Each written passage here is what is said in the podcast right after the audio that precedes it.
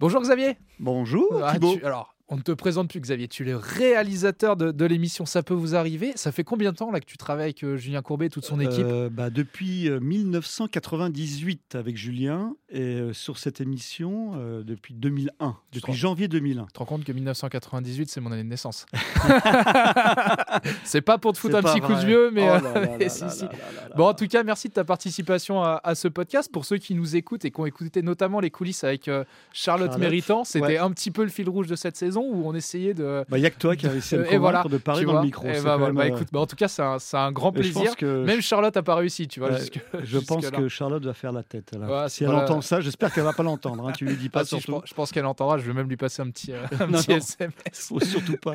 Alors, pour, pour ce podcast, on, on va la jouer un petit peu différemment. Tout le reste de l'équipe est passé, nous a raconté euh, les cas en or, les cas qui les ont marqués, sur lesquels ils ont travaillé cette saison. Moi, j'aurais un problème parce que les cas, je les écoute pas. Je suis tellement dans moi. Bah, Dans ma technique et dans la Et bah réalisation voilà, que... Et bah, c'est justement ça dont on, dont on va parler. En plus, c'est drôle, il faut le dire, quand on enregistre ce podcast, là, toi, tu te trouves dans le studio, euh, dans le studio de Ça peut vous arriver, Et- et là, tu es actuellement derrière la Et console. je suis derrière la euh, console à ma place. T'es là où on te voit, où où on te voit tous les jours. Bah, t'es à ta place, t'es es un peu chez toi. Donc, on va faire un peu différemment pour ce podcast. On va raconter un peu ton métier de réalisateur. Alors, moi, je pense qu'on a tous des dizaines de questions à te poser. Moi, ma première question, c'est ça consiste en quoi réellement le métier de réalisateur à la radio? C'est une maîtrise du temps, en fait. En fait, de tous les éléments. Puis euh, j'ai une contrainte publicitaire, euh, contrainte de mettre aussi un peu de musique. Et surtout de guider la- l'animateur par rapport au temps, en fait. Parce que la radio, faut, faut, faut aussi le dire, la radio, c'est presque millimétré. Quoi. Ça, tout se joue à la Ah, seconde près, C'est moins millimétré que la télé. Mais là, comme il y a la télé en plus, ben, voilà. Et voilà, on est rentré dans cette, En euh, plus, bon, c'est quand même une émission de, de dingue, ça peut vous arriver. C'est trois heures de direct tous les jours, voire Ouais. plus, parce que vous enregistrez euh, souvent l'après-midi. Ouais. Et là, en plus, c'est ce que tu disais, toi, tu as la contrainte de euh, M6, parce que c'est en simultané sur RTL et des sur décros, M6. exactement. Il y a des décros publicitaires et tout se rend la seconde, en fait. Alors, tout se calcule. Comment ça se passe? Parce que euh, j'imagine que ça doit être totalement différent, la réal à la radio et la réal à la télé. Vous, ça se passe comment? Vous avez deux réalisateurs, il n'y a qu'un seul réalisateur? Bah, Il y a le réalisateur euh, télé pour les images et moi je suis en contact avec euh, surtout la script, celle qui euh, déclenche tous les chronomètres.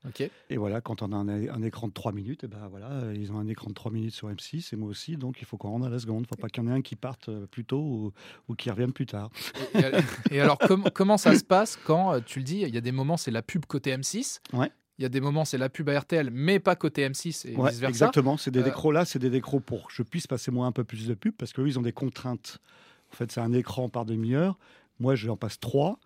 Donc, euh, dans ces moments-là, on décroche uniquement sur RTL, où je mets surtout de la musique et euh, une page de publicité. Puis sur M6, eh ben, il comble. Euh, Julien, euh, il traite un autre cas ou il continue le cas. Puis voilà. Ça, ça fait longtemps que tu fais ce métier, mais est-ce que là, le, le fait de devoir en même temps gérer un côté télé, est-ce que ça rajoute un petit peu plus de pression pendant Ah le bah, direct? il y a beaucoup plus de pression. Ouais. C'est très stressant.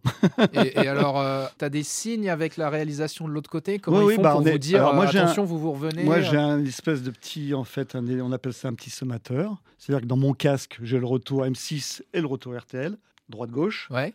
mais aussi j'ai cinq autres personnes qui me parlent. Et voilà, on, peut, on, on se parle en fait euh, pendant ce temps-là. Donc, tu es en train de essaye- nous dire que tu gères, en plus de tous les animateurs, Charlotte, Julien, toute l'équipe, tu as cinq personnes Ouais, qui te parlent avec Stan Exactement. qui est à côté dans la même euh, dans, dans l'oreillette. C'est Exactement. quand même un métier, c'est quand même un Et- métier de dingue. C'est un métier de dingue. Ils m'ont développé une petite tablette là où voilà, j'ai toutes les sources qui m'arrivent dans, dans les oreilles. Donc euh, je vais à droite, à gauche.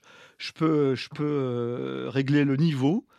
Et, euh, et voilà, comme ça. Mais bon, c'est sûr qu'il faut avoir un cerveau qui se, qui se démultiplie. Ah ouais. Ce qui n'était pas trop mon cas d'ailleurs.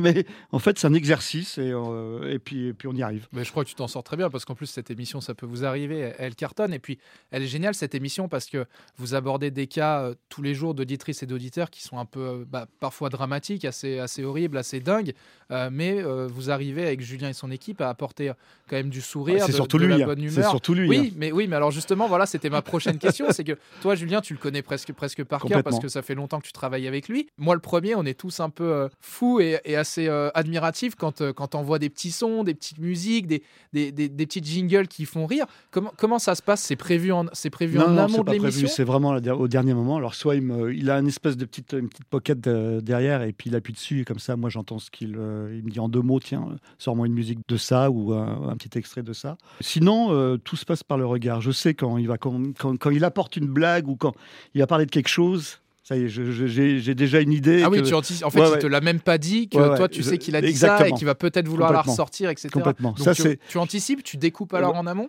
Euh, Complètement. Je, comment dire, je, je, je, le connais tellement en fait que, que voilà.